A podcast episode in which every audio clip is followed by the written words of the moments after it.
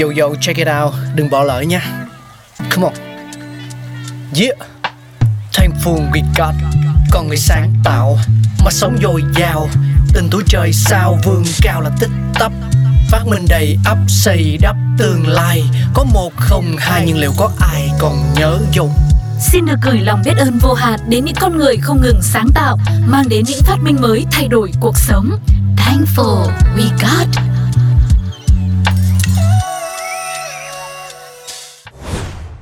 Hello, xin chào tất cả các bạn thính giả của Pladio.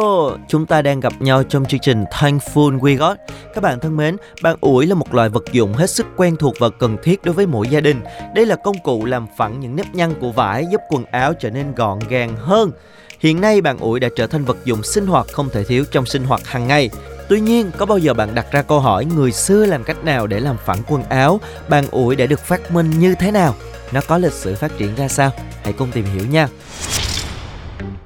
Ngay từ thế kỷ thứ nhất trước công nguyên thì những đĩa kim loại được chứa than củi cháy âm ỉ đã được dùng để la thẳng vải tại Trung Quốc. Từ thế kỷ 17 trở đi, những vật dụng mang tên sắt cứng hay sắt dẹp cũng đã bắt đầu được sử dụng để làm thẳng quần áo. Chúng chẳng qua là những miếng gan dày được nung qua lửa. Về sau chúng được thay thế bằng các hộp sắt đáy bằng bên trong chứa than nóng đỏ có đục lỗ thông khí. Tại Kerala, Ấn Độ sử dụng than hoặc vỏ dừa được dùng thay than củi vì nhiệt do chúng tạo ra tương đương nhau. Hiện nay các bàn ủi cháy bằng chất đốt vẫn còn được sử dụng tại khu vực này do tình trạng thiếu điện.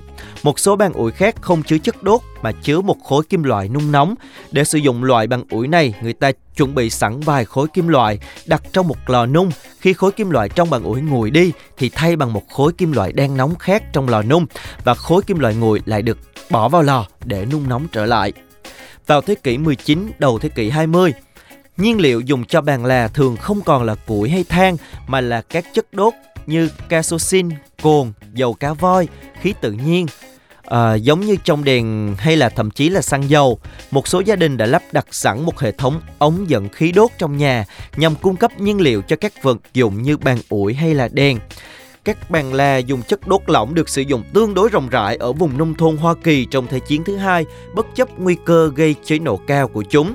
Khi xã hội được công nghiệp hóa cao độ, các bàn là dùng chất đốt được thay thế dần bởi các bàn là chạy bằng điện, sử dụng một điện trở có điện trở suất cao để phát ra nhiều nhiệt khi có dòng điện chạy qua.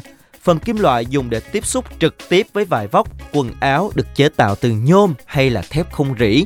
Nhiệt độ của bàn ủi được khống chế bởi một máy điều nhiệt có chức năng tự tắt điện khi bàn ủi quá nóng và tự bật điện trở lại khi bàn ủi nguội đi.